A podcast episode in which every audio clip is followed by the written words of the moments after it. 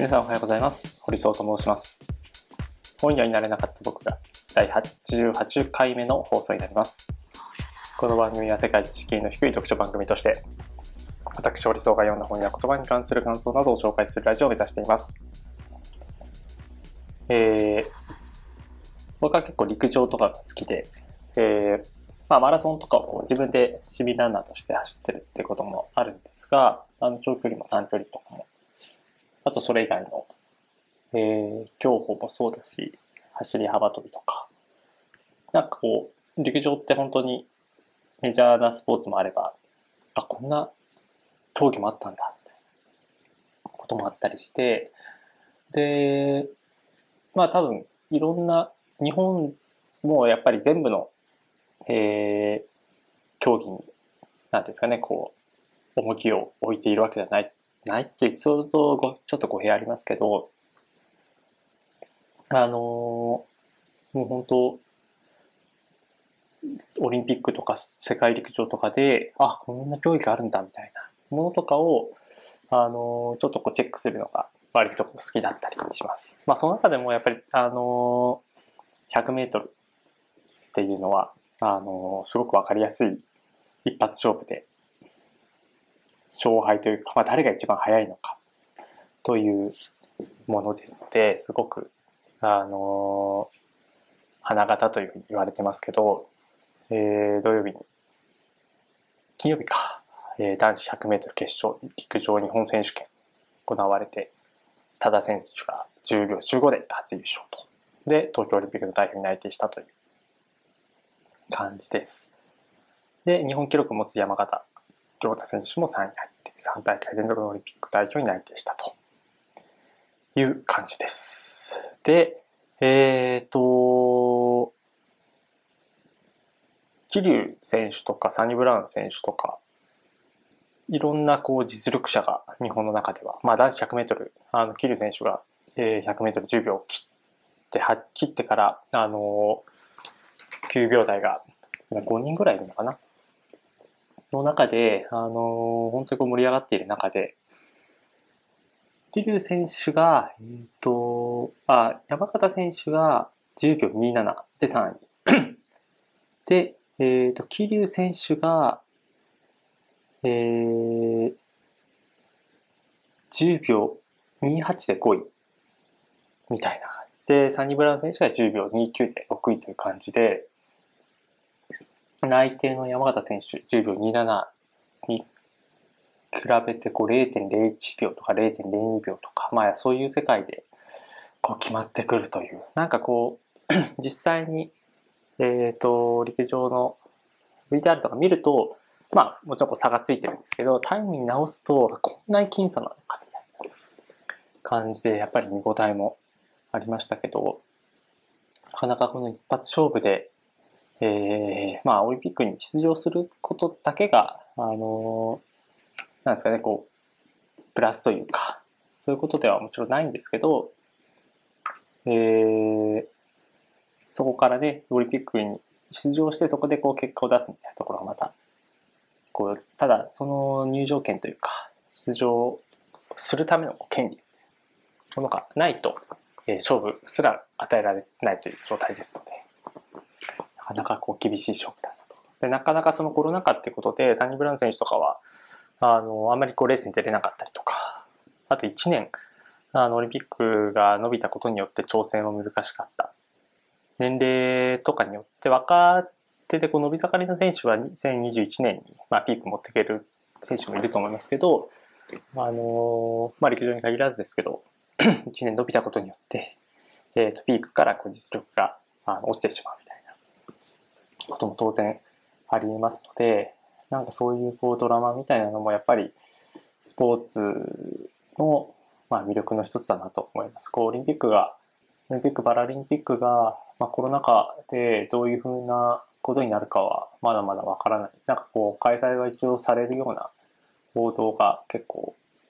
最近は多数派を G7 で、えー、国際公約を得たみたいな感じで、えー、報道があってから、あの、キャンカ、えー、開催されますと1万以下ぐらいでということが今のところ言われてますけど、まだやっぱり東京都は感染、コロナの感染状況も、えー、緊急事態宣言明けてからまた増えつつあるということで、予断は全然許さない状態ですが、えー、まあ、この結果がオリンピックやパラリンピックにこうどうつながっていくかっていうのは、引き続きこう注視していく必要があるかなと思います。はい、6月も、えっ、ー、と、配信はこの、えー、88回の配信で、えー、終了となってまた来週の中頃には、えー、7月に入ると。もう夏も本格化ですね。えー、例年に比べるとこう梅雨というか雨が降っている感じはそんなにないんですけど、また4月、8月と暑い時期続いていくと思うので、熱中症だったりとか急な気温変化に体調崩されないよう、えー、気をつけていきましょう。ということで、えー、本日紹介する本は、えー、宮宮下夏さんの鋼とあ羊と鋼の森という、えー、話にな、小説ですね。えー、この本は、えー、2014年にこう発売された本です。もともと文芸春秋2013年11月号から2015年3月号に掲載されて、で、単行本化にあたってこう開発され、発売されたと。で、2016年の本屋大賞に輝いた本になります。で、山下、えー、誰だっけ、えー、山、ザキケントさん主演で、えー、映画化もされているので、えー、何らかの形で、えー、手に取られた方も多いのかなと思います。僕もこの本は、あのー、僕か妻かどっちか忘れましたけど、えっ、と、家にはずっとあって、で、なんですけど、僕は、あのー、しばらくあったんですけど、全然こう、読んでいなかったんですよね。で、えっ、ー、と、このタイミングで、えー、読むことができて、えー、よかったなと思っています。で、あのー、音楽のことを書いた、音楽やこうクラシックのことを書いた小説は、えー、ミツバチと遠雷という本がありまして、これがですね、すごく、やっぱり、あのー、うん、もう本当に、すごいというか、なんか、音楽のことをここまで言語化できるという、本田陸さんのこの作品の、まあ、凄みというか、を感じたんですが、この、あ、羊と鋼の森という作品も、えー、それに負けちを取らず、まあ比較するものでもないですが、非常に音楽のことをこう書いて、ピアノで、えっ、ー、と、ピアノを弾く側、聴く側と、プラス普段は あんまり意識しないですけど、そのピアノをこう調律する人というのが、えー、いるわけで、ピアノとか楽器とかは、あの、特にピアノは、あの、かなり大きいですので、多分ギターとか、はい、バイオリンとかチェロとかそういう楽器に比べると、多分プロというか専門家の、えー、調律がないとなかなかそのいい状態をこうキープできない。で、本当プロフェッショナルになっていくと、あの、バイネームで調律師を、えー、選定するみたいなこともあるようで、そのこう調律師にを志望して、えー、1から3年目ぐらいの若者を主人公に置いた作品が羊と鋼の森という作品になります。えっ、ー、と、この小説は結論から言うと先ほども言った通りすごく面白いというか、あの、ストーリー自体は僕は、あのなんだろう、めちゃくちゃこう、推理小説みたいに、あの、驚きとかサプライズが、あの、物語の中にあるというわけではないんですが、その、音楽をここまで、えー、言語化するということはやっぱりなかなか難しいことですし、その繊細なこうタッチというか、あと音楽へのこう深い愛と理解というものが多分宮下さんがあるので、それがなんかすごくまっすぐ伝わるようないい小説だなと思いました。あとはこう人のこう感情の機微というか、そういうものをこう描くのがすごく、あの、僕は宮下さんの小説を読んだの初めてなんですけど、ほんのまだ若い20代ぐらい、20歳前後ぐらいの若者が、まあどんな風に、えー、心をこう動かされていくのか、で、成長していくのかというものも、あの、サブテーマ的にこう描かれていて、それはなんか読んでいてすごく清々しい思いを感じました。あの、読んでいると、その主人公の、えー、戸村という青年は、とてもこう普通というか、ある意味平凡な若者に見えるんですが、えー、最終的には、まあ、彼みたいな、えー、人間がこう調律師として、えー、プロフェッショナルなこう技とか、まあ、その域まで、えー、た自分をこう高みに持っていくことができるんじゃないかみたいなことをこう同僚にも認められていくというわけなんですけど、なんかその、あの、走り出しのタイミングのところをこう熱く描いている作品で、ある意味、あの社会人と、僕は、あの IT 業界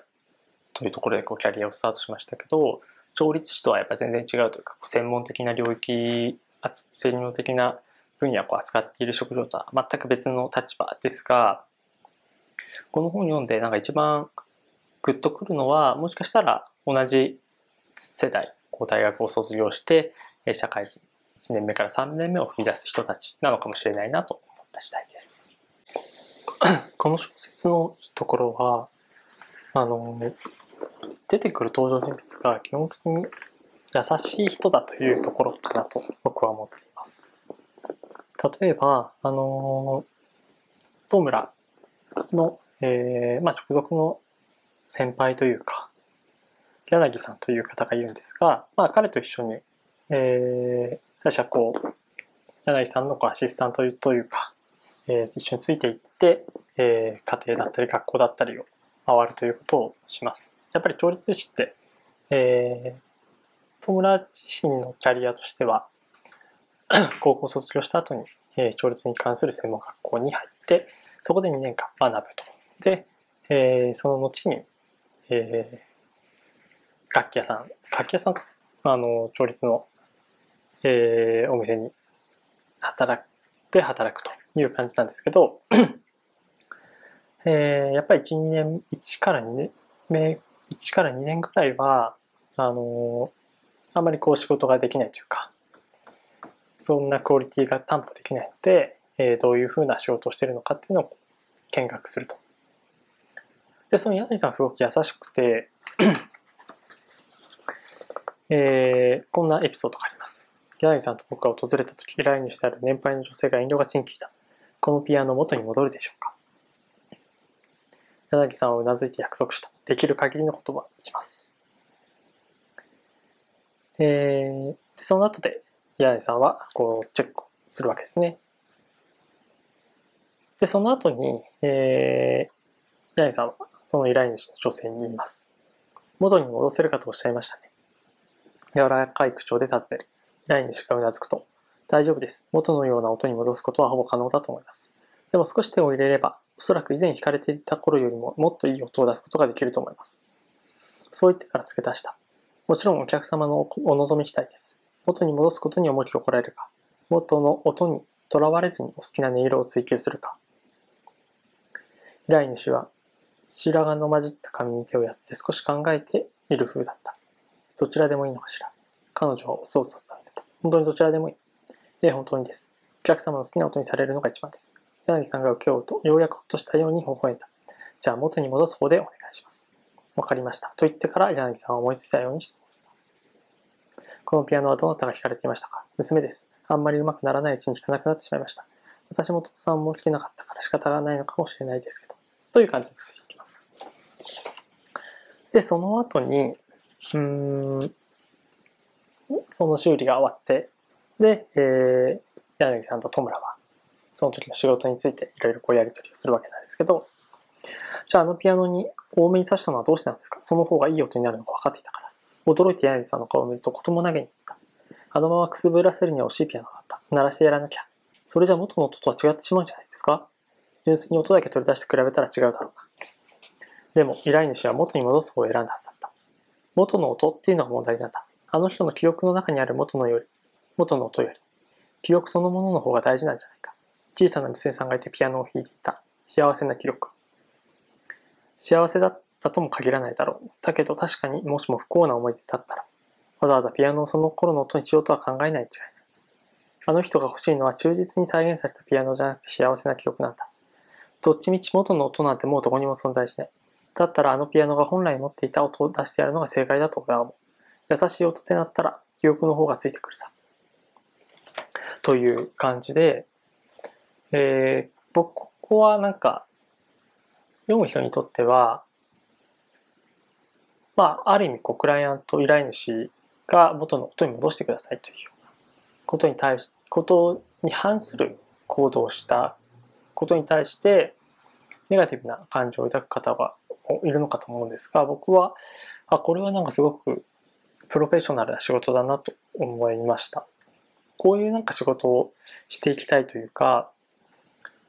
おっしゃるこの柳井さんが話してる通り、記憶なんですよね。幸せな記憶というものを、えー、その依頼主は価値としてこの調律師たちにお願いをしているわけですよね。で、その時に、その、質問として2つ選択肢をこう提示したっていうのが僕はポイントだなと思っていて元の音にする戻すか。よりいい音にするか。この2つを出してで依頼主に選ばせた。元の音がいいというふうに選ばせたことによって分かりました。じゃあそれで対応しますと。お力強く答えて、えー、完成完成というか修理が完了するで、そうすると、まあ、この調理師たちも話している通り、元の音ってもどこにもない。録音したとしても、その音が、この元の音なのかどうかっていうのを再現性を確かめる術がない中で、でも、調理師たちが自信を持って元の音に戻すっていうことにコミットした、約束したっていうことが、ある意味信頼というか、まあ、思い込みというか、そこで、あの、改めてこう聞かれた音っていうのは、あ、こういうものだったかもしれないなっていうふうな感覚を取り戻せることの方が価値というか、なんか、あの、ピアノの音をちゃんと戻すっていうことがもちろん、両立師の価値かもしれないけど、必ずしも、えー、ピアノをこうガンガン鳴らしたいっていう人だけじゃなくて、この人のように、えー、ピアノはこう定期的には弾かないけど、ちょっとこう思い立って、えー、ピアノがあった時の、ピアノの音があった時の生活を再現したいなということが、あの、思いとしてあれば、そういう選択肢をしてもいいのかなというふうに、ここはなんか感じました。こんなふうに、あの優しい人間がすごく登場、たくさん登場していきます。なんか、あのー、秋野という、まあ、ちょっと、えー、主人公の戸村に冷たい人も、やっぱりこう、もともとピアノ、プロのピアノニストになりたいっていうことを志望して、で、それを諦めて、まあ、調律師になるということになったんですけど、まあ、それぞれ、えー、調律師になるにあたって、こう、背景、理由があるわけなんですけど、最終的にこう着地した、あのー、場所というのが、ピアノが好きだし、音楽を愛してるし、お客さんのその音楽に打ち込みたいという情熱に対して寄り添いたいっていう人たちが多い。で、それを最大限サポートするために音というものに対してこう敏感、人一倍敏感になって、で、ちゃんとその音を戻せるという。それは耳の良さに加えて、えー、ちゃんとその道具を使って、ピアノの音をちゃんと正すということをしなくちゃいけないので、結構調律師って体力もいるし、こう、器用さもいるし、で、耳の良さもいるので、なかなか考えてみればすごいポジションというか、なかなか誰にでもなれるような仕事では、まあ当然ですけど、どんな職業もそうですけど、とりわけ両立に関しては、そういう側面がすごく強いんじゃないかなという感じました。うん。えー、戸村が頑張ってるのは無駄じゃない。え思わず聞き返すと、柳さん驚いたように、えっと小さく声を上げた。僕たちは立ち止まって顔を見合わせた。無駄かどうかは考えたことがありませんでした。正直に言うと柳さんはふふふと笑って、いいよな、戸村は。そうか、無駄だと思ってないか。ふふふがそのうちはははになり、柳さんは車のドアに手をかけたまま、あははははと笑った。それから不思議そうに来た。無駄だったんじゃないかと後悔したり反省したりすることもないの？つまりさ、無駄っていう概念がないの。言葉は知ってます。慌てて答え。それはそうだろうけど。よくわかりません。無駄ってどういうことを言うのか。何一つ無駄なことなどないような気がすることもあれば、何もかもが壮大な無駄のような気もするのだ。ピアノに向かうことも、今僕が高校にいることも。これはですね、あの、戸村、この一番この小説の中で若手の人間があの発するセリフですけど、とてもいいセリフだなと思いました。なんかやっぱり効率性とか生産性とか、そういうものが、あの、ビジネスの世界ですごく重要なものとして、えー、挙げられていく中で、戸村っていう青年は決してなんか器用に、あの、お客さんとコミュニケーション取れるわけでもなく、実際、あの、お客さんから依頼があって、こういうふうに直せますか？絶対いい音が出せますか？って言われて、絶対とは言えませんみたいな、こう正直に答えてしまうことによって、あの、担当をこう外されたりとか、仕事自体をキャンセルされたりとか、まあそういうことになったりするんですよね。だけど、その正直さ、直さゆえに仕事に対する向き合い方っていうのはすごく良くて、すべてのことに無駄はない。だからこう先輩と同行していろんな仕事を見て、まあそれは先輩たちの仕事ぶりが素晴らしいか、素晴らしいっていうのも当然あるんですけど、戸村自身がいろんなことをこう学びたい。この仕事を、えー、見つけた時、その仕事のプロフェッショナルさに感銘を受けた時の感覚っていうのはすごくあって、これ多分初心っていう意味だと思うんですけど、僕もあの、一番最初仕事をする上にあたって、マーケティングっていうものの凄さとか、それがなんかいろんなことを説明できることの、なんかこの面白さっていうことに、すごくこう、あのー、感銘を受けて、それがもしかしたら別の職業に対し、職業が先にこう触れたら、もしかしたらそっちの考え方を、僕はこう、取り入れるというか、そこに対して、まあ、やっぱり20代20歳ぐらいの時って感度はめちゃくちゃ高い。それに対しても驚きをこう持って、えー、考えることができる、受け取ることができるので、まあそれは、なんだろう、こう、どの職業が特別かっていうわけではないということだと思うんですけど、友達自身がそういう一番最初の原点に対して強烈な印象を持って、それをこう持ち続けているからこそ、なんか無駄なことってないんじゃないですか。あるいはこう逆にこう壮大な無駄な気がするみたいなそれは若干達観してるような気がしますけど、そういうなんか考え方ってめちゃくちゃいいなと思って。で、この小説は、あんまりこう浮き沈みがないんですけど、全体を通じて、なんかこう、ページを止めたくないな。なんかこう、休み休み読む小説も当然あるし、だけど僕はこの小説は結構一気に読んじゃったんですけど、なんかこう、いろんな出来事が、うん、まあ言葉ですけど誰かが死んだりとか、なんか、大きな挫折をしたりみたいなことってないんですよね。ないんだけど、ただこう次が気になる、次が気になるっていうタイの小説ではないんだけど、なんかスラスラ読んでしまうのは、この戸村という主人公の初々しさというか、すがすがしさというか、そこに対してもっと浸っていたいなっていう感覚を覚えるような気が僕はしました。なので、結構この小説がここまでこう支持されるっていうのすごくよくわかるし、僕自身も、あのー、なんか仕事ずっと続けてると、なんでこんな仕事してんだろうとか、なんかこう30代から40代に差し掛かるにつれて、今の仕事、今やってることが正しいのかどうかみたいなことをなんか考えちゃったりするんですけど、なんか向き合うべきはまずそこじゃないのかもしれないなとか、そういうなんか、うん、まず自分がこうコントロールできることというか、自分が、え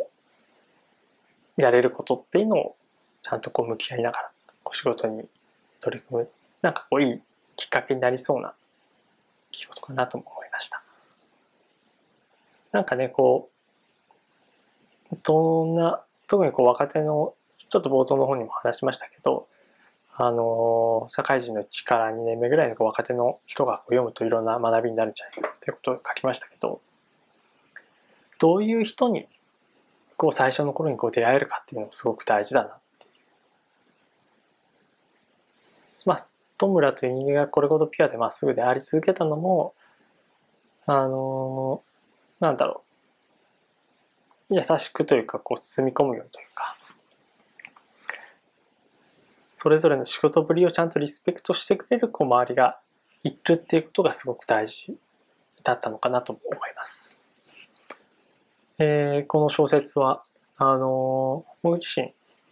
なんかタイミング的にも、えー、いいタイミングで読めたんじゃないかなと。またこう、4月から、こう、ぐっと人生のギアを入れ替えれるタイミングで、えー、読むことができたので、すごく良かったなと思っています。ぜひ、機会があれば、この本も手に取ってみていただければと思っています。それでは、今週も頑張っていきましょう。